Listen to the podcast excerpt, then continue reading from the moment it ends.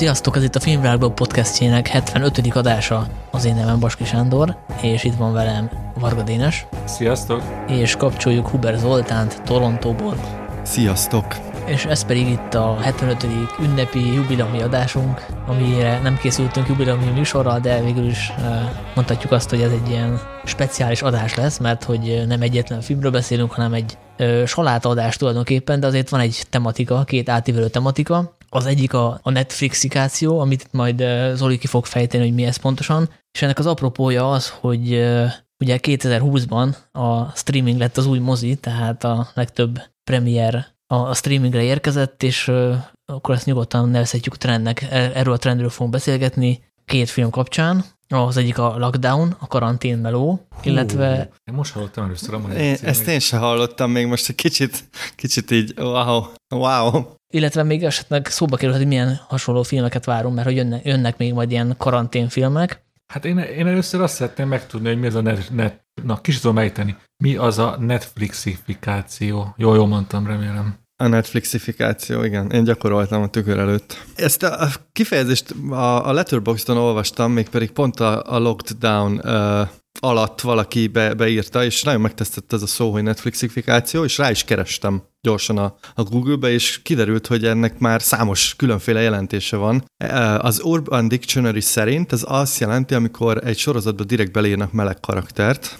E, én viszont azért nem ezt gondolom a Netflixifikációnak, hanem azt a tényt, amit biztos ti is megfigyeltetek, és talán 2020-ban még élesebben kijött, hogy a, a streaming szolgáltató e, különösen a Netflix, mindenféle tartalmakat elénk tol, amiket a, a nézők nagy része kritikátlanul elfogyaszt, és a tartalmélységnek szerintem az egyik fontos eredménye vagy hatása, hogy, hogy borzasztó rossz filmeket tesznek nagyon széles közönségnek elérhetővé, és most nem arra gondolok, hogy egy film rosszul sikerült, hanem ezek a filmek alapvetően rosszak, tehát nincs bennük szerintem annyi munka és odafigyelés és figyelem, mint amennyit megérdemelne egy film. És ez a, ez a Lockdown kapcsán jutott nekem is a szembe, mert hogy ez a film, ez ugye gyorsan akartak kijönni egy karanténos filmmel.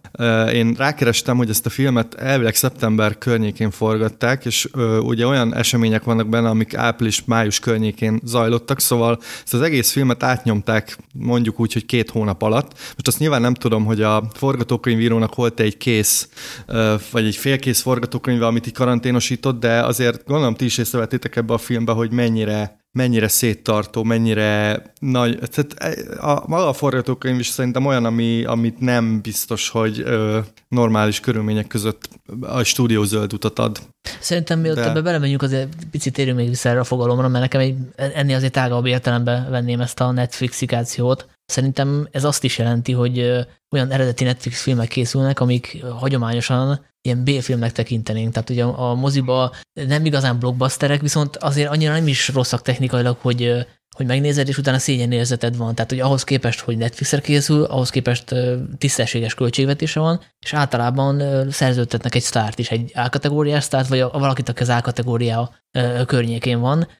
Mondok két példát, amiről beszéltünk a tavalyi podcastek közül valamelyikben. Egyik volt ez a Halhatatlan Gárda, ugye a Charlize Theronnal, és volt a Tyler Rake a kimenekítés, a, azt hiszem abban a Chris Hemsworth volt a főszereplő, és Igen. ezek egyáltalán nem kínosak, össze vannak rakva teljesen korrekt produkciók, de mondjuk moziban játszanák, játszanák őket, akkor akkor szerintem megbuknának, vagy, vagy hát nem lehetne a A-kategóriás produkcióhoz hasonlítani őket. Viszont a Netflixen van eredeti premier, van benne egy sztár, és mindenki kattint. Sőt, van egy még frissebb, egy idei példa erre, ez a halálos harcmezők. Az Outside the Wire? Outside the Wire, amiben, amit Magyarországon forgattak többek közt gazdag réten. Igen. Aminek... Outside the Wire. Igen, igen.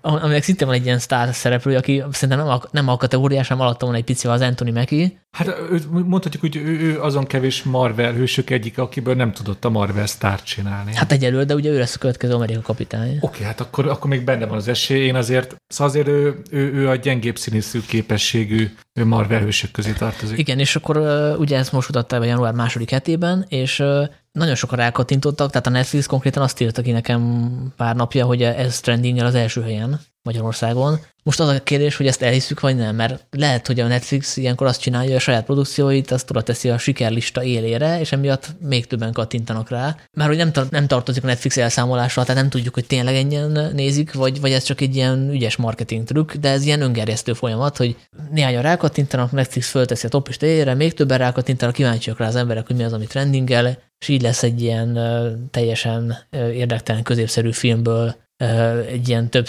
tíz vagy nem tudom százezer emberhez eljutó produkció. Hát csak egy gyors közbeszúrás több dologra is. Ugye Zolit elkezdte definiálni a Netflix, na, elkezdte definiálni a Netflix kifált. Hú, ez a szó.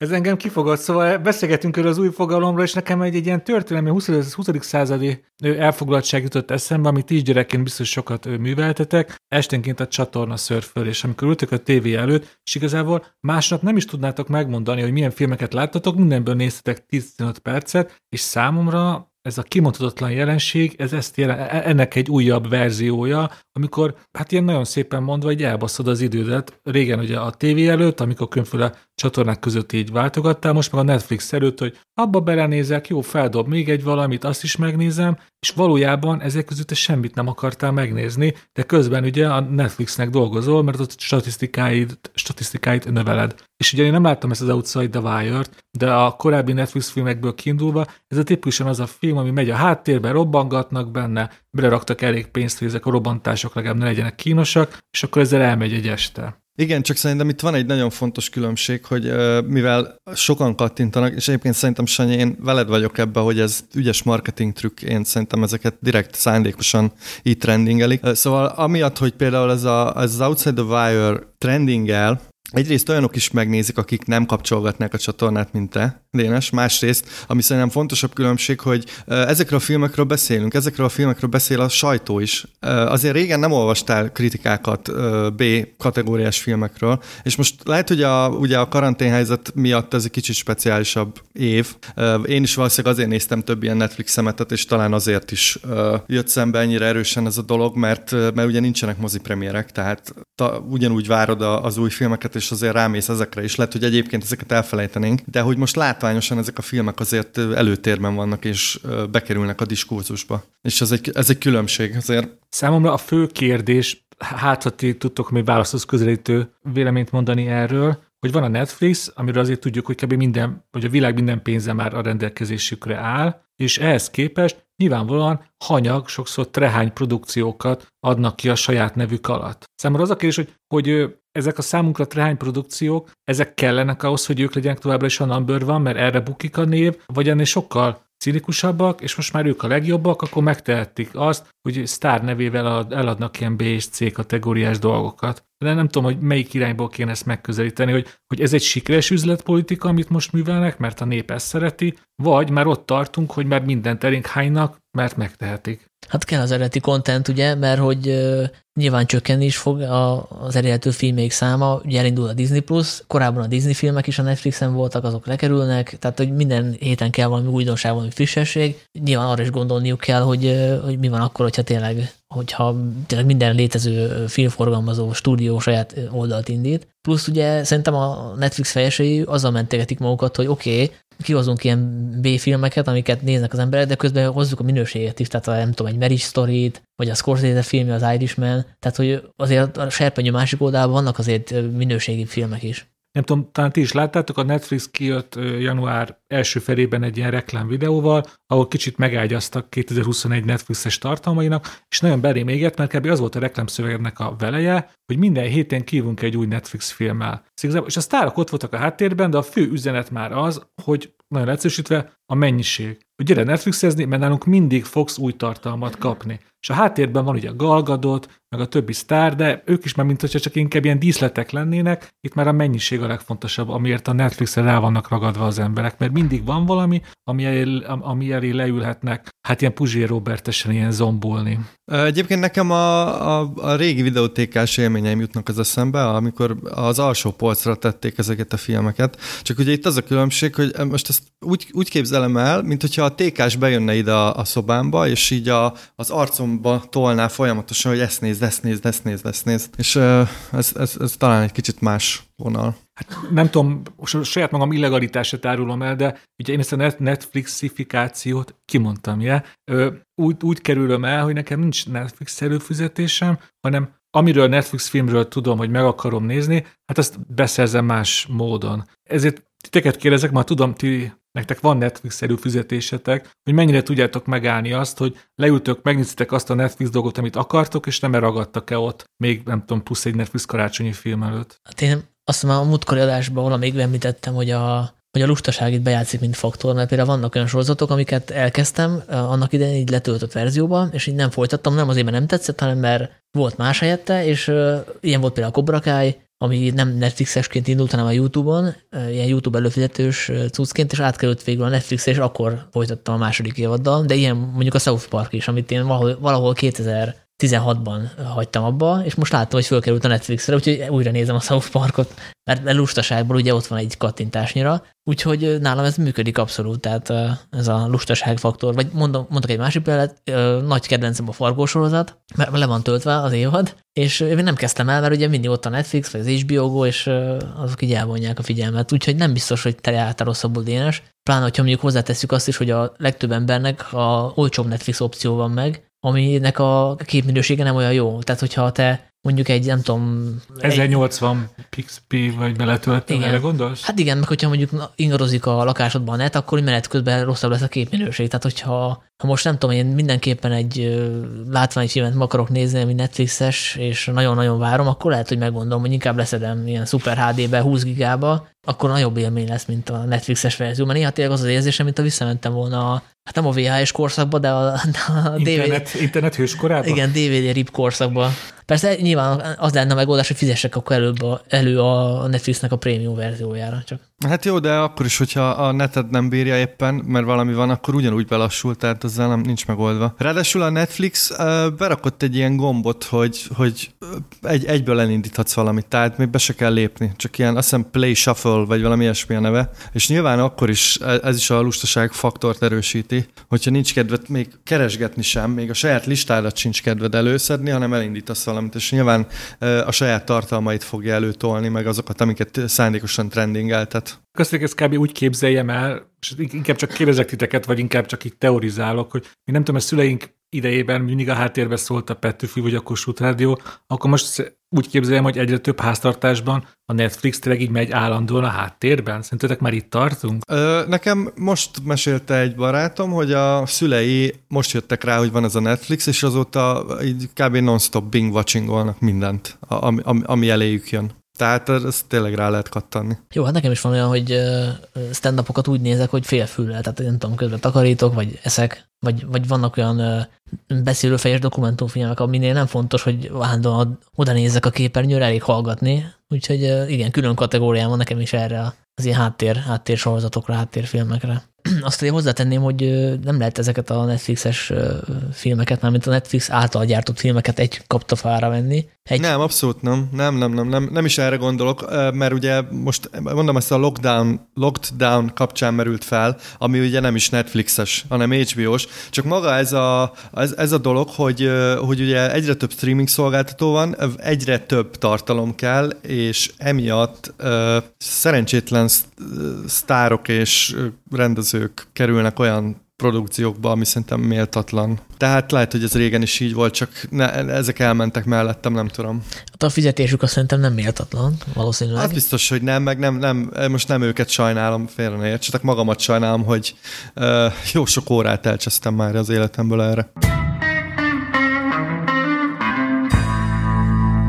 Akkor én szerintem át is kötök akkor a, ezekre az újfajta Netflixes vagy HBO-s filmekre, amik a karantén alatt készültek, és már a karanténról szólnak. Szerintem itt azért nincs, nem beszéltünk kidolgozott receptről, tehát egy halálos harcmezőket azt szerintem a, a Netflix fejesei az pontosan levezetik, hogy akkor ez most mennyi nézőt fog hozni, hozzáadjuk a a, a sztárt a műfajhoz, a műfaj alapból, mondjuk az akciós kifi alapból is érdekli az embereket. Beleteszünk egy alkategória sztárt, akkor még inkább. De ezek a karanténfilmek szerintem egy luteri, mert hogy nem biztos, hogy, hogy egy ilyen drámára, vagy, vagy bár, bármennyit sztárt teszünk bele egy ilyen filmbe, az, az nem hiszem, hogy annyi embert megmozgat alapból, hogy most a két főszereplő ott szenved a karanténba. Esetleg abból a szempontból igen, hogy ez, ez most újdonság, de mondjuk jön a tizedik karanténfilm, azon nem lesz újdonság. Tehát egy kocka, bizonyos fajta kockázatválás szerintem ebben benne van. Csak két nagyon, nagyon gyors példa. Az egyik a filmből, ugye karanténfilm, karanténfilm nem, létezett, nem létezhet anélkül, hogy nem mutatnánk ma azt meg, hogy emberek Zoomon beszélgetnek. És Doug Liman mondta, a Doug Liman, ugye a Burn,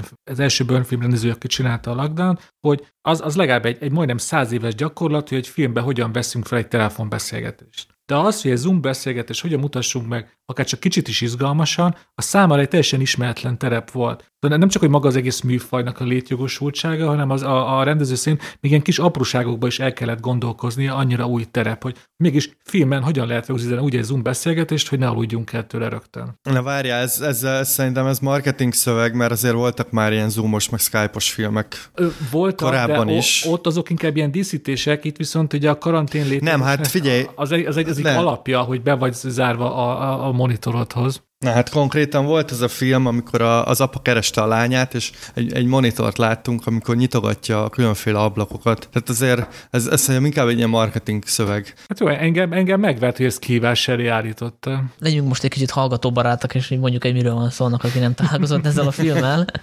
Tehát akkor ez a Doug Limannek a filmje, amit tavaly szeptemberben vettek föl Londonban, ha minden igaz. Főszereplő uh, Sivitel Ejiofor és uh, Anne Hathaway, akik egy olyan párost alakítanak, akik szakítottak, de a karantén miatt még kénytelenek egy fedél alatt élni, és akkor ebben a, ebben a drámaszerűségbe bejön egy ilyen heist szál, egy ilyen gyémánt lopásszerű valami, és ugye így lehet megmagyarázni ezt a bődületesen rossz magyar címet, ugye karanténmeló, ami ugye az olasz melóra rímel. Szerintem ez egy tök jó cím, mi a probléma ezzel? Hát, nem, szerintem, szerintem ez, ez, egy, ez egy fantáziátlan és, nem, és, és rosszul hangzó cím. Benne van mind a két dolog, a két fontos dolog, a karantén is, meg a... Meg hogy meló. Is. Igen. hát mindenképp beúlik az olasz meló róla, úgyhogy szerintem a célt elérik. Akkor mi nem Oceans karantén? Vagy... The Oceans 2. Igen, igen, igen. ja, igen. Egyébként szerintem ez abból szempontból sem egy tipikus karanténfilm, hogy én azt gyanítom, hogy ennek a filmnek a forgatókönyve meg lehetett már korábban is, nem olvastam utána, de én úgy képzelem el, hogy ez létezett egy ilyen első draftban, el volt süllyesztve fiók mélyre, és akkor most hirtelen elővették, és emiatt ilyen furcsa kettőség van, egyrészt ezek a, ezek a dialógok, amik vannak, szerintem elég, elég stilizáltak, tehát nem egy ilyen, nem, nem az történt, hogy a, a színészeket oda küldték a kamerára, és mondták nekik, hogy akkor most improvizáljatok, tehát hogy ennél szerintem ezek komolyabb dialógok ezek, meg át van ez gondolva, viszont nem ment át azon a folyamaton, amin a forgatókönyvek átmennek Hollywoodba, meg akár nem tudom, Angliába is, hogy, hogy különféle változatok készülnek, négy-öt változatok, és lecsiszolnak róluk minden ilyen eh, nyersességet, meg hibát, és ilyen tökéletes a poliozott valami lesz a végén, és nekem pont azért tetszett ez a film, mert hogy ez nem tökéletes, hanem, hanem érződik benne ez a, ez, a, ez a kihívás, ez a játék, hogy valami olyasmi történik, amit, ami általában egy ilyen stúdiórendszerben nem történik, hogy, a, hogy, hogy kísérleteznek egy ilyen félkész anyaggal, és, és szerintem ebben a színészek is lubiszkoltak, legalábbis én éreztem a játékukon azt, ezt az örömöt, hogy ők hogy ők most egy ilyen, egy ilyen szokatlan szituációban vannak, és, és, és, és kockázatot vállalhatnak, ami, ami nagyon ritka egy ilyen filmnél, hogy ami, ami, amiben sztárok vannak, ami jó, mondjuk ez most nem nagy költségvetés, de akkor is azért itt két sztár van, és mégis egy ilyen, egy ilyen kísérleti filmes jellege van. Mi, miért még értékelném a filmet, a film keletkezés történetéről, én annyit ö, tudtam elolvasni, ahogy ezt a, a Zoli is már pedzegette, kb. tavaly júliusban jött az ötlet, ugye a rendező meg a forgatókönyvűrő Steven Knight, azt hiszem így hívják, Igen. aki egy nagyon elismert forgatókönyvűrő, kb. júliusban kezdett el csak így brainstormingolni, augusztusban írtak, szeptemberben már forgattak. Ez persze nem zárja ki a te elméletedet, mert lehet, hogy Steven Knight elhúzott a filokból egy régebbi dolgot, amit beépített, de hogy konkrétan a filmről júliusban kezdtek el gondolkozni, és amit te mondasz, ez nagyon-nagyon érződik is a filmen, és most negatív előjellel, de szerintem erről inkább beszélne Zoli, hogy ez miért egy botrányosan rossz film. Ne, én is ezt írtam a, a kis letterboxos értékelemben, hogy ez egy tulajdonképpen egy kísérleti film, mert hogy, mert hogy ez tényleg, uh, sajnos én se találtam erről infot, hogy volt egy draft vagy nem. Szerintem a rablás az talán így meg volt ötlet szinten, és az eleje a filmnek lett uh, gyorsan hozzáírva, de tényleg, hogy ilyen gyorsan átnyomták, hát ezek a dialógusok, ezek borzasztóak, szóval Sanyi, örülök, hogy neked ez tetszett, de nekem pont, a, pont az ellentétes hatást váltotta ki. Uh, én még nem láttam uh, például Anne meg uh, Civitel Edjoran, vagy hogy kell kiejteni? Edgiofor.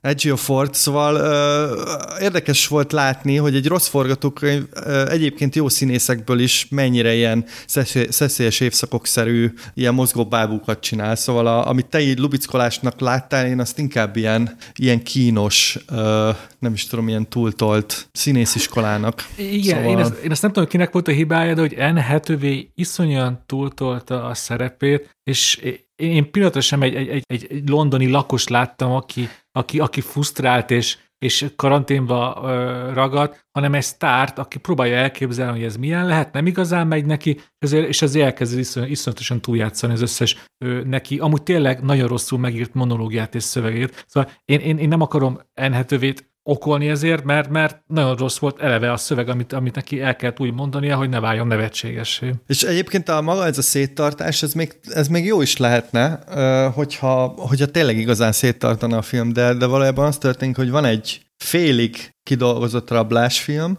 meg van egy mondjuk negyedik kidolgozott dráma, és ez a kettő így össze van rakva, és még vannak benne ilyen kis filler epizódok. Most ilyenekre gondolok, hogy így bemásznak a kertjükbe, és kiderül, hogy ott valami morf, morfiumos, nem tudom mi. Mák, mágubó. Az mágubó, ja, mágubó, persze. Szerintem az tök vicces volt az a rész is. Igen, igen, igen de, de nem, nem, jó, akkor tényleg, hogy én is dicsérem a filmet, én a, direkt felírtam, mert ugye nem, nem akartam csak szídni ezt a filmet, hogy mi tetszett benne. És az ilyen apróság. Hú, mekkora lista, mekkora lista van. Ö, hát, hát nem hosszú, szóval nem, nem egy, egy bevásárló lista, hogy kenyér, tej, bla, bla, hanem csak pár dolog, de tényleg ilyen kis apró részletek, amiből azt éreztem, hogy tényleg az író meg a rendező akart ilyen kis, ilyen, színe, ilyen színes dolgot belerakni, a, hogy megmutassák, hogy milyen viccesebb dolgok történhetnek egy karanténban. Ugye ebből a, a legalapabb dologból, hogyha valaki Zoomon csinál egy, egy irodai megbeszélést, akkor nem tudom, a felső testét az kiölt, ki, kiöltözik, alatta meg pizsama van. Oké, okay. ezt minden fogatókönyvűrnek az eszébe jut, de ennél azért voltak frappánsabb dolgok is.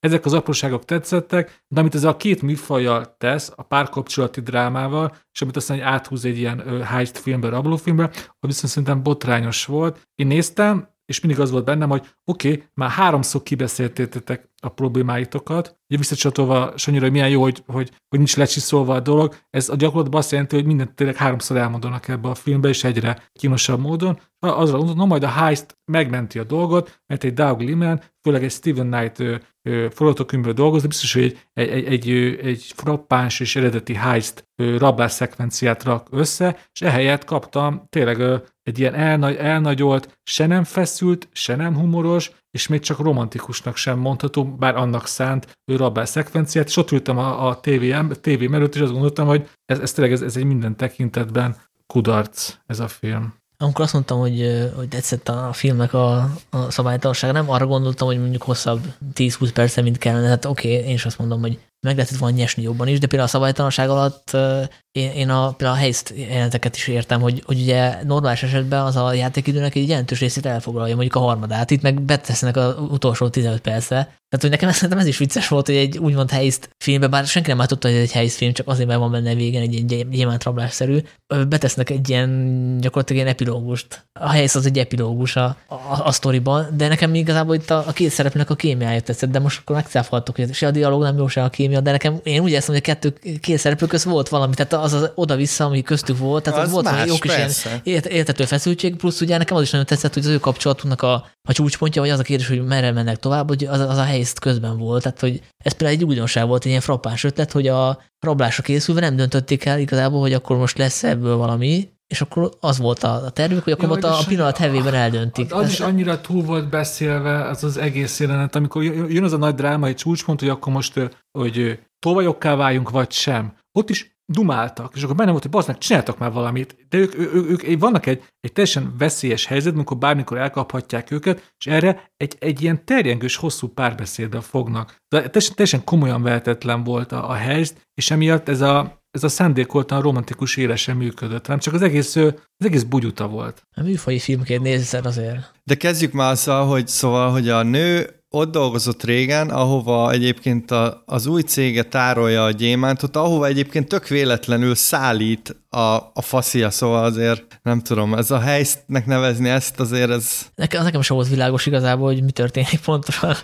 De köszönöm, hogy ezt elárulod. Ez egy nagyon fontos egy heist filmnél, ugye, csak vegyük az Ocean's Eleven-t, hogy egy bármilyen, senki, senki nem mondta, hogy heist film. Oké, okay, nem, csak azt mondom, hogy egy film egy rablásra fut ki, és mondjuk a műfajhoz minimálisan akar kapcsolódni, akkor megpróbálják hogy elmagyarázni, legalább utólag, hogy mi történt. Na itt sem előtte nincs értelmesen elmagyarázva, sem közben nem tudjuk meg, hogy ez, valójában ez miért lehetséges, mert amit látunk, azt szerintem a Föld bolygón nem lehetséges, hogy megtörténjen, és utólag sincs semmiféle utólagos, nem tudom, indoklás, hogy ezért és ezért történhetett meg. Csak van egy ilyen, egy ilyen teljesen hamis happy end, és amit felírtam magamnak, hogy egy ilyen végső döfést beviessek a filmek, ugye egy nagyon egyszerű, de azért tényleg nagyon kellemes üzenetet akar ugye átadni, hogy karrier, szép lassan megöregszünk, és elveszítjük azt a vadságot, amit annól nem tudom, szerettünk a másikban, és ilyen párkapcsolatról beszélek, és akkor ezt próbálja a film belénk verni, hogy azért ez fontos, és hogy vissza kell hozni. Csak hogy ez a, ez a vadság, amit ez a film így próbál így, így legalábbis verbálisan erőltetni, ez sehol nincs benne a filmben. De én egy pillanatot is éreztem a film végén azt, hogy nekem most motorra kéne pattannom, nem, hogy bármit ellopnom. Nem, nem, nem, sőt, az azt éreztem, hogy nekem most ezt ki kell kapcsolnom ezt a tévét, és messze mennem tőle. Szóval ezért, ezért, mondom, ezért mondom, hogy teljes kudarc ez a film, mert amit ő felvállal üzenetet, azt, azt képtelen minimális módon is átadni, úgyhogy ezt hatásosan tudja. Tehát milyen vadságról beszélünk, de arról szól a sztori, hogy már nem, nem bőrgyek is motoros a, a fickó, akit megismert, hanem hát már de, megváltozott. Tehát most... Hát pont ez a problémájuk, hogy a szépen elmondják, hogy a Anne is mondta, hogy ő is megváltozott, de aztán rájön, hogy neki ez az egész karrier dolog mégse tudja kielégíteni, főleg mert kiderül, hogy valami. Az is, az is milyen idióta gondolkodási felnőtt embertől, hogy már évek óta dolgozik egy gyémánt cégnek, vagy minek egy ő, drágakövekkel foglalkozó ö, multicégnek, és akkor döbben rá, hogy bizony gonosz emberek is vesznek drágaköveket. Na te se döbbentem, hogy, hogy, hogy hány éves ez az enhetővé, mert a karakter, aki, akit ábrázol, mert nem most kellett volna neki leesni a tantusznak, hogy bizony vannak csúnya diktátorok, akik dráva köveket vesznek. Nem tudom, láttam, hogy kicsit bólogatsz te is.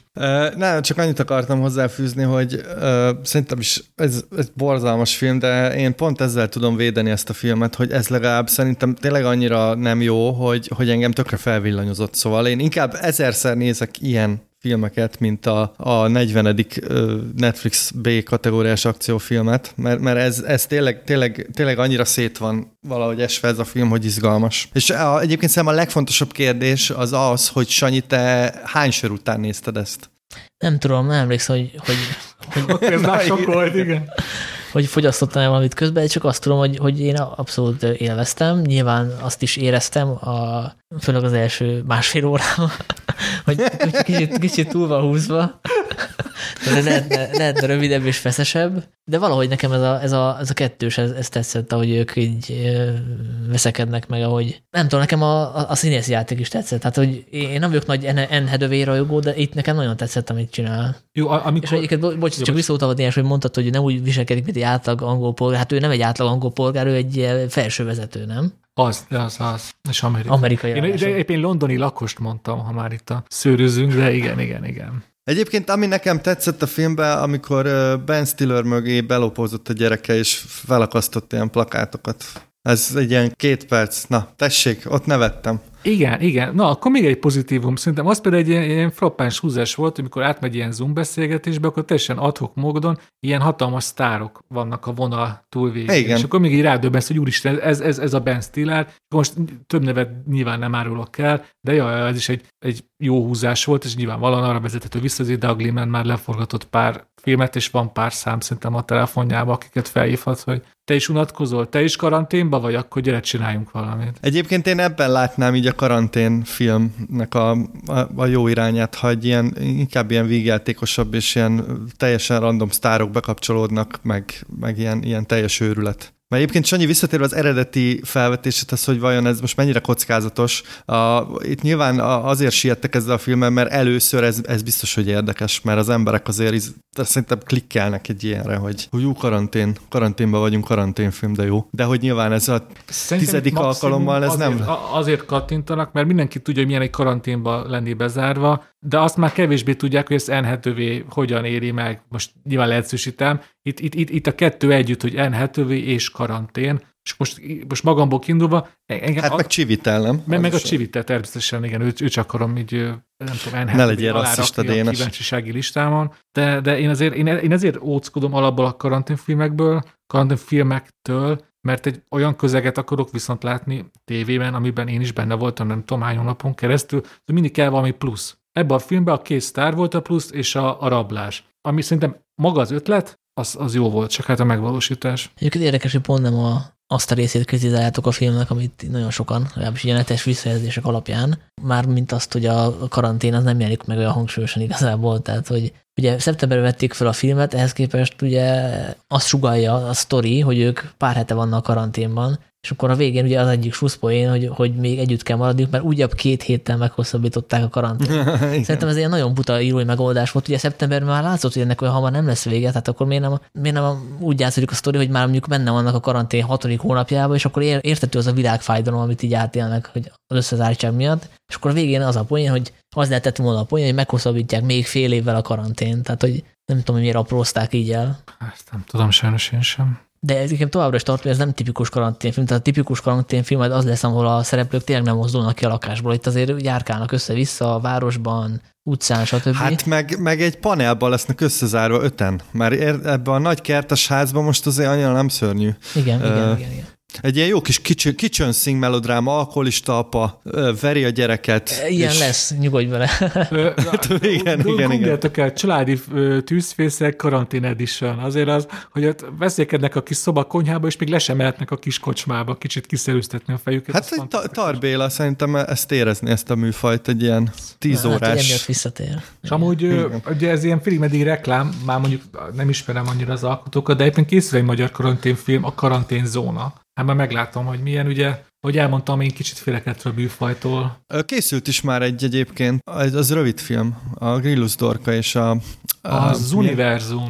Az univerzum, ami azt hiszem fél óra, én megnéztem, és egyébként az szórakoztató, de hát az se karanténfilm, mert ugye az a poén, hogy ők titokban kiszöknek, találkoznak, igen. kiszöknek, uh, és akkor egy ilyen kapcsolatnak három stációja, tehát igazából ott a karantén inkább csak ilyen uh, katalizátor, vagy hogy mondják ezt, tehát hogy bel- belöki az eseményeket, de, de nem jelenik meg. Azt elfelejtettem mondani a lockdown előtt, hogy ez spoileres lesz, úgyhogy elnézést, aki ebből Hát szerintem, szerintem azért olyan hatalmas spoiler. Hát azért egy helyszfilmnél, na mindegy. Hogy sikerül a rablás, az a spoiler? Hát az, az szerintem kérdéses bizonyos esetekben. Hát na, vagy nem sikerül, nem tudjuk. Aki ennek ellenére kíváncsi rá, az február 5-én tudja majd megnézni az HBO Go-n, illetve majd lesz egy másik karanténfilm, az a Netflixen, azt nem tudjuk, hogy milyen, az a Rave Marcel által fényképezett Sam Levinson rendezése, a Malcolm és Mary, ami ugye szinte nem egy panelbe játszódik, úgyhogy kíváncsi vagyok, hogy... Hát ugye ez egy kaliforniai luxusház, és ugye ott is két sztár van, ugye Zendaya, ugye az Eufóriában ő együtt dolgozott a Rave Marcellel és Sam Levinsonnal, és John David Washington, a, a Tenet főszereplője, és ugye Denzel Washington fia. Szóval olyan értelemben tényleg tök jól lehet kapcsolni a lockdownhoz, hogy itt is van egy, egy ilyen komradrámaszerű jelleg, és hozzá két sztár. Hát meglátjuk, hogy mi lesz ebből. Ez is február, azt mondtad, azt hiszem ez is február, én február 7-re emlékszem, vagy én február Valahogy első hetében fog kijönni. Jó, hát akkor mondok pontos dátumot. Február 5-én jön. Ez is. Mert másik is február 5-e? Igen, ez, akkor az egy ilyen karantén péntek lesz. Double, double feature, igen.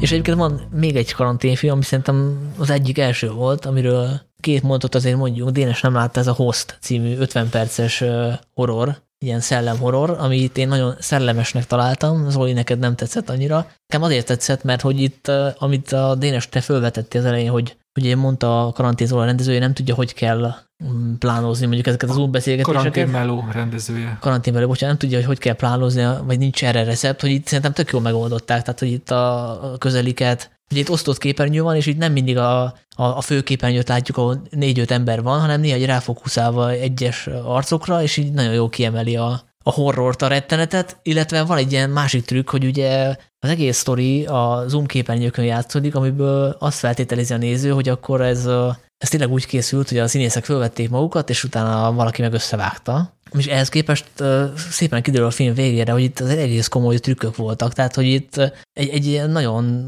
komoly technikai háttér volt, de ezt, ezt, ezeket a trükköket nyilván az képernyőn keresztül nézzük, tehát van egy ilyen kettőség, hogy amatőr feeling, de közben egy profi trükkök vannak, és ez nekem tök meglepő volt is. Hát na jó, de Sanyi, ez bármelyik found footage filmre igaz. Szóval most igazából ebben a filmben annyi történt, hogy a, a Paranormal Activity című filmet átrakták Zoomra. Ráadásul amit mondasz, hogy, hogy így bezoomolnak, az a, az a Zoomnak a, a feature-e, hogy aki beszél, az jön fel. Tehát ez nem a rendező de itt, de itt azért dramaturgiai szempontja Hát dramaturgiailag használják nyilván, de akkor mondok neked egy filmet, Unfriended, ez azt hiszem 2016-os, ahol a Skype-on játszódik egy horror. Teljesen ugyanez, csak azzal a filmmel az a baj, nem 50 perces, hanem másfél, mert hogy ebbe az ötletben nincs. Ez, ez az 50 perc, ez egy teljesen jó játékidő. Hát csak az a különbség, uh, hogy az Unfriended, és bocsánat, nem láttam, mondjad, mondjad.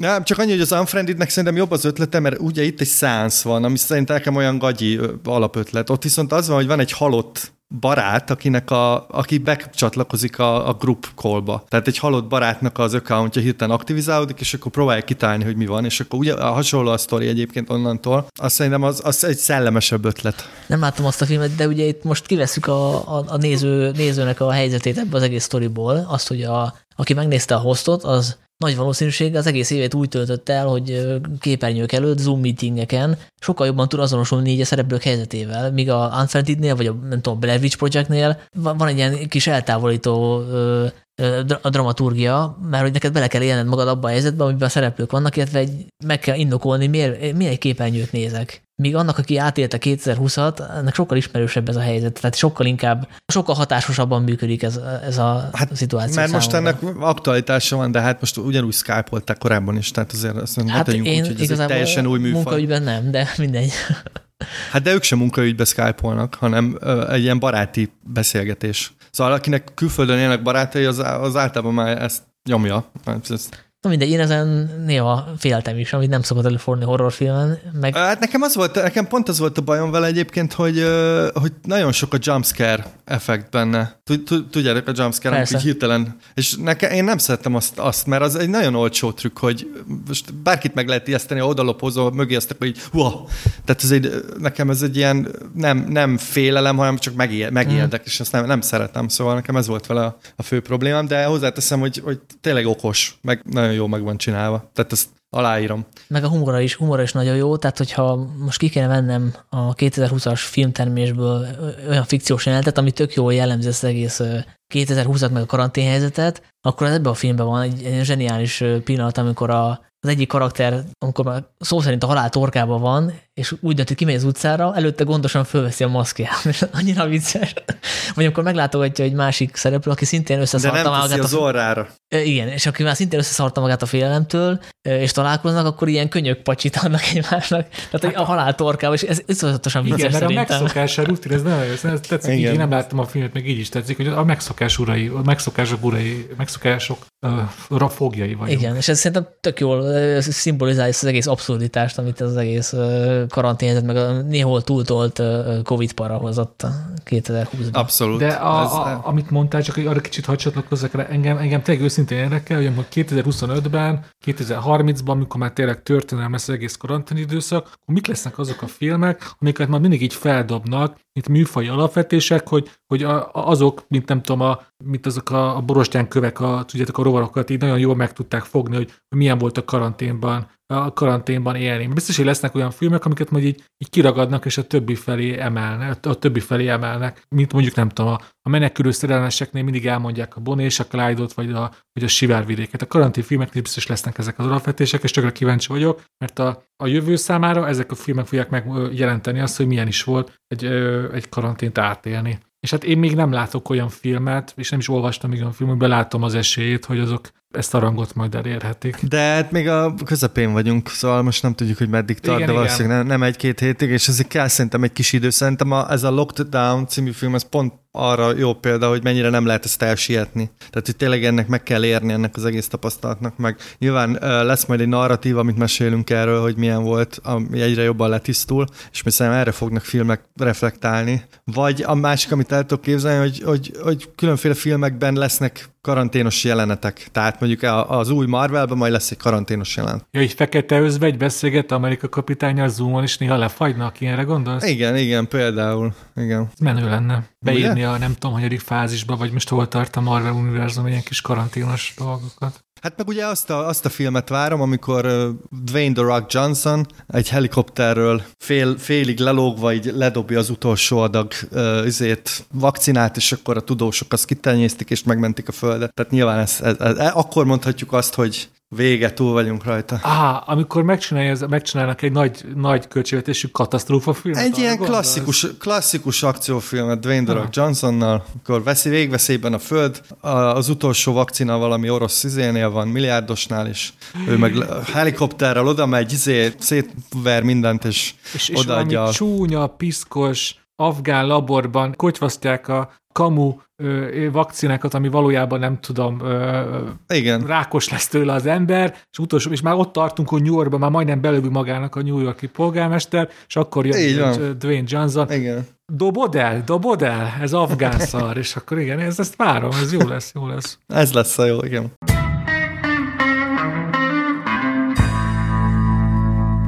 Akkor epilógusnak következzen egy teljesen másmilyen film, és ez pedig a News of the World, aminek van magyar címe, mégpedig az, hogy a, a kapitány küldetése, és ez február 10 és ö, ez a film arról nevezetes, hogy Tom Hanks itt látható először ö, western hősként, a hőst azt azért tegyük idézőjelbe. Hát egy tipikus Tom Hanks-i hős, aki a, a Jánbor mosolyával és a a kedves tekintetével tud inkább győzni, és nem azzal, hogy mindenkinél gyorsabban előrántja a hat lövetőjét. Igen, és Dines, te ragaszkodtál ahhoz, hogy erről a filmről beszéljünk. Miért? Hát, miért? Hát ennek egyébként nagyon egyszerű oka van, mert ugye nagyon nagy rajongója vagyok a, a western filmeknek, és ez egy olyan western film, ami ami most el kéne készíteni a 21. század legjobb 20 amerikai western filmének a listáját, szerintem nem, nem raknám bele, de az nagyon izgalmas benne, hogy, hogy veszi ezt a western sablonokat, ugye magányos hős lovagol faluról városra, és közben egyrészt megment egy, egy kislányt, aki nagyon-nagyon hangsúlyos az, hogy egy ilyen identitását vesztett, félig indián, félig német, de, van, de legkevésbé amerikai. Nagyon, nagyon tetszett, ahogy, a, ahogy, az, ahogy az identitásról beszél a western műfajon keresztül, hogy akkor ez a kislány akkor most hova tartozzon, és mit csináljon azzal a hatalmas bizonytalansággal és dűvel, ami benne van. És ez egy, egy, egy német gyerekszínész játsza ezt, ez is szerintem egy tök pluszt ad a filmnek. Másrészt pedig, ahogy, ahogy ezt a, azért intelligensen westerneknél megszoktuk, ez nyilvánvalóan nem a 19. század történelmi viszonyait mutatja be, pontosabban abból indul ki, de ahogy aztán a besz, ahogy beszélgetnek a karakterek, azok egyértelműen a Donald Trump Amerikájáról szólnak. És ez, ez, ez ad még egy plusz izgalmat neki, hogy vajon egy western film vajon jó zsánere ahhoz, hogy ő, a kortás Trumpista Amerikáról beszéljünk. Én nem azt mondom, hogy jó, hogy ez egy jó választás volt, de hogy izgalmas, és erről érdemes beszélni, arról az, az mindenképp.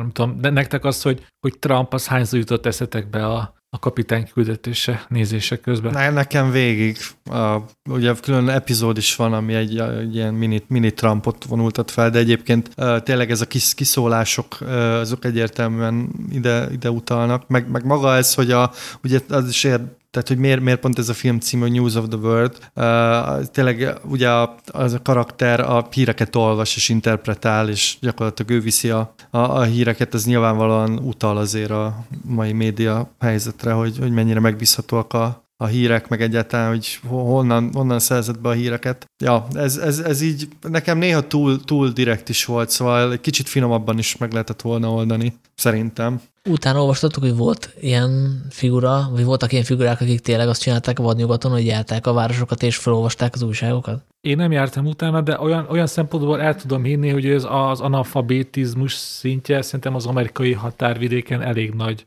százalék, elég nagy arányú lehetett, szóval ezen én nem akadtam fenn, de ez, igazából nem is ezen gondolkoztam, hogy tényleg azon, amit a, a Zoli is pedzegetett, hogy az, hogy elővesz maga elé öt vagy hat újságot, és aztán ő választja ki, hogy milyen hírt olvas fel, és aztán hogy interpretálja, és ezzel hatalmas hatást kell a a publikumba, ez nekem egyértelműen a, tényleg a mai, a mai magyar média, nem magyar, a, a mai globális médiáról, azon belül a magyarra ö, vonatkoz, volt vonatkoztatható, mivel tényleg hát erről szól, ez a tömérdek hírből vannak emberek, akik kiválasztják, hogy, hogy mit jutassanak el a, a közönséghez, és ezt hogy interpretálják, és ebből fakad a hatalmuk. Ugye a, a, a, a, a hírekből, ugye ők, ők kezelik, az ő kezükben van a, a, a hírközlés, és ez, ezt egy kicsibe megmutatja a film, és, a, és olyan értelemben viszont Tom Hanks film, hogy nyilvánvalóan, mivel ezt Tom Hanks csinálja, ő adja át a híreket, ezért ő ezt bölcsen teszi, és a békítés eszközével teszi. Van egy nagyon áthalásos jelenet, ahol a, a, a déli publikum, az északi katonákkal ma majdnem őre mennek egy, egy hír miatt, és ő szépen, szépen megbékíti őket, mert nem tudom mivel, de kb. olyan bölcsességgel, hogy,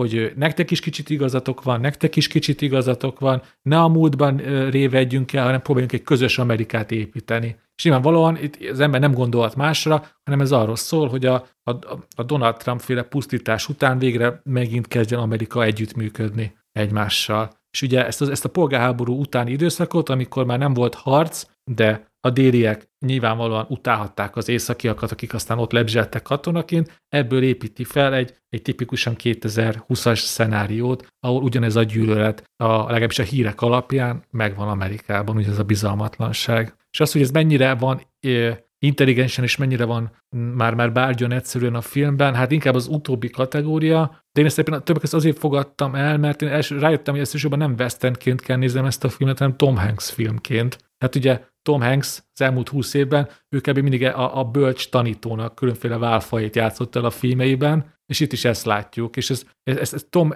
ezt, ezt a dolgot nagyon kevés embertől tudom elfogadni, Tom Hanks-től valamiért el tudom fogadni, hogy bárhol megjelenik, az a hely egy kicsit jobb lesz, akár egy éjszaka lefoglalása alatt. Konkrétan ő celebrálta a műsort Biden beiktatása után, tehát gyakorlatilag ugyanaz történt, mint hogyha ebből a karakterből átlépett volna a mai, mai világunkba, szóval teljesen egyenesági folytatás, de én is ezen gondolkoztam, hogy szerintem Tom Hanks egy olyan figura, akit így kb. így mindenki szeret, szóval, hogy, hogy, hogy nem tudom elképzelni, hogy Tom Hanks, tehát hogy Tom Hanksről kiderülne, hogy így szexuális zaklató, akkor azért bennem így egy világ biztos, hogy össze Hát az kb. Szóval... a világ vége lenne, az azt jelenti, hogy, hogy bárki... Hogy nincs, nincs remény, tehát akkor vége, lehúzhatjuk a rolót. De akkor megfordítom a kérdést, ugye, és azt mondom, hogy azért jó a film, úgy jó a film elsősorban, hogyha Tom Hanks filmként nézzük. Nektek westernként adott izgalmat ez a film? Hát nekem azért nem, mert igazából westernként a ilyen műfai kliséket használ újra. Szóval aki ismeri a western történetet, az így felismerheti, hogy itt, a, a, itt van a True Grit egy picit, van egy pici Searchers, az üldözők, azt hiszem az a magyar Igen, címe. igen az üldözők az elég Akkor eszembe jutott egy másik uh, Michael, uh, vagy bocsánat, egy Jimmy Stewart western, amikor ott a dombról uh, támadnak, vagy a domb, az dombra a, fel. A, a The Naked Spur-nek a fináléja. Tényleg, az egy egybe le van másolva. Az egy az egybe le van másolva, szóval így, így emiatt így nem, de egyébként vannak benne nagyon szép képek, szerintem. Nekem nagyon tetszettek a porviharban vonuló indiánok, az kicsit olyan pátoszos gicses, de az nekem még így pont ilyen, pont ilyen szép. Meg, meg számomra én, én, én ebb, egyszerűen ebből nem tudok eleget kapni, nem tudom megunni az olyan western filmeket, amik rámutatnak arra, hogy, hogy amit sokáig egy ilyen, egy ilyen angol száz teritoriumként volt bemutatva, hogy mindenki angolul beszél, és el, elfelejtjük arról, hogy ezek az emberek egy nagy százaléka első generációs bevándorló, és egy ilyen báberi ö, nyelvi zűrzavar volt, az itt azért valamennyire megjelenik, ugye németek, vallások, indiánok, kultúrák keverednek, és állandó feszültség van. Nekem szerintem ez, ez, ez, ez hatásosan benne van a filmben, és nagyon tetszett, hogy a kislánynak a, a német múltja, ez, ez, ez így ö, nagyon hangsúlyosan jelen van, és ahogy mondtam, én most nem láttam azt a filmet, de Kontroll nélkül. A címe, és általában tényleg egy, egy fantasztikusat alakított ez a kislány, akinek most a nevét sem fogom sajnos tudni, nem, nem érdemes majd, hogyha valaki mélyítő kikeresi, és, és nagyon tetszett, hogy tényleg sokáig mindenféle nyelvi segítség nélkül, te csak a gesztusaival, a testével tud játszani, és pluszban, ugye nyilvánvalóan én nem tudok Kájova, nem tudom, talán, talán ők kommancsok, magyarul nem tudom, majd maradjuk a Kájovánál, de nagyon szép, nagyon sokat Kájovául beszél ez a kislány, és az is nem tetszett, hogy ez az indián nyelv is benne van. Én tudok németül, és nagyon tetszett, amikor azt mondta, hogy on kell. Nem mindegy, a, ez... na, annyit én is tudtam németül, hogy ezt megfejtettem felirat nélkül. Helena Zengelnek hívják egyébként. Én is ki akartam emelni, mert tényleg fantasztikus tehetség, nagyon jellegzetes arca van, tehát a Isten is kamerára teremtette. Nekem a, a Tom Hanks figurája egy kicsit, tehát hogy maga a színész, az ő jósága szerintem hátrány is bizonyos szempontból, mert tudod, hogyha a Tom Hanks játszik egy ilyen figurát, akkor, akkor csak egyféleképpen végződhet a film, tehát hogy nekem egy picit kiszámíthatóvá tette a sztorit. Ezt el is mondta, hogy ő nem vállal olyan szerepet, ami nem. Tehát, hogy ő nem Igen? fog soha. Igen, ezt egy interjúban olvastam, hogy ő nem fog izét játszani, ilyen negatív sorozatgyilkost. Tehát, tehát ő, ő egy kicsit olyan, mint Jimmy Stewart volt, szerintem hasonló, nem? Dénes, te talán jobban ismered a Ez most jó kérdés, hogy Jimmy Stewartnak volt egy gonosz szerepe. Ő... Szóval én, én nem, ő, ő, volt ez az All American guy, aki ilyen, mindig ilyen, végül ilyen jó, voltak mindig kisebb hibái, vagy ilyesmi, de alapvetően egy ilyen nagyon jóságos. Igen, szóval igen, ő a, Jimmy Stewart a legmesszebb, amíg elment, hogy ilyen kicsit olyan pszichotikus, néha rosszat cselekvő, de alapjában hősi karakter, aki végén azért megtalálja a saját megváltását. Igen. Hát Tom Hanks még ideig sem megy el, ő, ő a nagyon világos szürke az, amíg ő elmerészkedik a filmjeiben, emlékeim szerint. Visszatérve a karakterre, ami nem tetszett nekem, hogy minden átmenet nélkül megy át egy ilyen, hát majdnem ilyen lánglegű népvezérbe. Ugye van egy jelenet, ahol ahol szembeszáll a megbízójával, tehát megbízó idézőjelben megy, kvázi elrabolják, és a, a népet majd, majd hogy ne föllázítja az ura ellen, és úgy korábban ez nem volt bevezetve, tehát ő azt, őről annyit tudtunk, hogy felolvassa az újságot, hogyha elégedetlenkednek a, a, az emberek, akkor próbálja őket lecsillapítani, de hogy ő benne lenne egy ilyen, egy ilyen északi hevület, tehát hogy hogy, hogy neki lenne egy markáns véleménye arról, hogy demokrácia, meg hogy a hírek, int- meg hírek integritása, tehát hogy mi a feladata egy, egy újságírónak, stb. stb. Ez nem derül ki, tehát hogy ezt akár föl is vezetették volna egy-két jelenet, és akkor az így hitelesebb lett volna. Sanyi, teljesen igazad van. Amit az a jelenet, az nem a karakterből fakad, hanem abból a tudásból, amit mi Tom Hanksről elraktároztunk az elmúlt húsz évben. Ott megint az alap Tom Hanks karaktert látjuk, és nem tudom, hogy, ez, hogy van az, akik forgatókönyvírok vagy rendezők, akik Tom hanks dolgoznak, nem tudom, ez mennyire tudatos, hogy hát ezt már bele se kell írnunk, mert hát ő Tom Hanks. Ez tökéletesen érdemes lenne tudni, hogy hogy születik egy Tom Hanks film. Mert ott tényleg az volt, hogy én azt, hogy tök, amit mondasz, most utólag gondolkoztam el ezen, én egyáltalán nem voltam fennakadva, és rájöttem, hogy ezért, mert Tom Hanks csinálta. Ha az egy másik színész lett volna, akkor ott mi, mi, akkor most egy hirtelen hős lesz, meg rájött, hogy ő, ő most így meg tud lázítani, fel tud lázítani egy egész falut. Ura. De látjátok, ez érdekes, hogy egy Tom Hanks filmként hivatkozunk rá, pedig egyébként a rendező se akárki, szóval az Paul Greengrass, aki a, a Born Rejté, meg, meg hasonló. United 93, Philips ja, kapitány. Igen, szóval igen. De hogy nagyon erős, csak az, az, annyit akartam ezzel, hogy tényleg Tom Hanksnek nagyon erős már így az, az, az aurája, az a Tom Hanks sége, szóval ő már tényleg nem hiszem, hogy nagyon meglepő karaktereket fog előhúzni a cilinderből. De be, tudod, hogy mi ebben még érdekes, Zoli, hogyha ő, ugye a Paul Greengrass és a Tom Hanks ugye először a, a Philips kapitányba dolgoztak együtt, és emlékem Igen. szerint azon azért elég erősen rajta vannak azok a tipikus szerzői kézjegyek, amit ugye Greengrass-ről, Greengrass-től megszoktunk, ugye rángatózó kamera, ilyen nagyon-nagyon gyors vágások, Viszont, hogyha valaki nekem elém rakta volna a kapitány küldetését, és nem, mondta, nem, nem olvastam el volna, hogy ki a rendező, szerintem a, a életem végig találgattam volna, nem találtam volna ki, hogy ez Paul Greengrass rendezte. A, olyan volt nekem ez az érzés, mint hogyha nem tudom, hirtelen nyugdíjba vonult volna, olyan értelemben, hogy így lelassult, ah, western csinálok, hát akkor idomulok ahhoz a western stílushoz, ami, ami kb. a spagetti western előtt volt jellemző az amerikai westernekre, ez a méltóság, teljes lomhasság. Tehát, mint hogyha így arra gondolt volna, hogy ide most nem az ő szerző is, nem, nem azok a jegyek kellenek, amit megszokhattunk tőle. Szerintem jól megrendezte ezt a filmet, de végig az járt a fejembe, hogy ez egy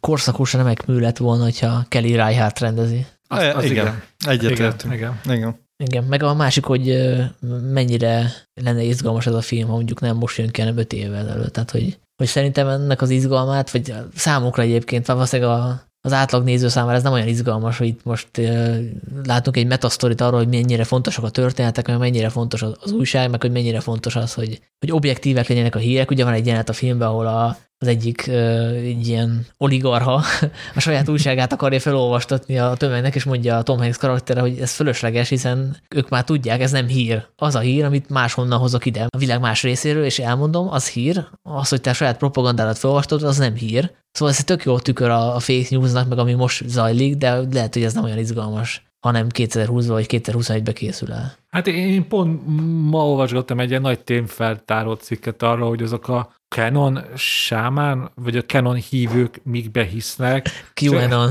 Canon, Canon az egy kamera. Az igen, igen Canon. de biztos, hogy igen, biztos van egy most ismerve a világ mai állapotát, is van egy szekta, ami a Canon fényképezőgépeket így előtte leborul, de igen, én arra gondoltam, amit a Sanyi mondott, ez a QAnon, és a, a, amiben ők hisznek, azok után így, így, így el tudom fogadni ennek a filmnek a naivitását, hogy hogyan súlykolja ezt az üzenetet. Kell az ilyen. Mert hogy az emberek tényleg tömegesen tudnak hinni ebbe a QAnonban, meg hogy jön a vihar, meg hogy nem csak pedofilok, hanem még sátánisták is, meg mi állam. Hát valahogy ezzel harcolni kell. Nem tudom, hogy egy Tom Hanks film az egy hatásos, érvényes módja ennek, de hát valamit meg kell próbálni. Hát igen, harcolni kell ellene, csak tényleg nem biztos, hogy ezt a filmet azok nézik meg, akik egyébként ilyen medvebőrbe bújva kapitóliumot rohannak meg. Hát abban tudok bizony, hogy Tom Hanks, ő, hogy tényleg ő egy annyira egy ilyen köztiszteletben álló all-around szerethető figura Amerikában, hogy ő tényleg a, ezeken a politikai árkokon átível, és tényleg mindenki, ah, Tom Hanks film, azért azt megnézem, hát mégiscsak Tom Hanks. Most tényleg csak így gondolkozok, hogy hogy működhet egy olyan világ, amit nem ismerek belülről. Akkor köszönjük szépen a figyelmet, és remélem, hogy tudtunk ajánlani filmeket a további kellemes karanténozáshoz. És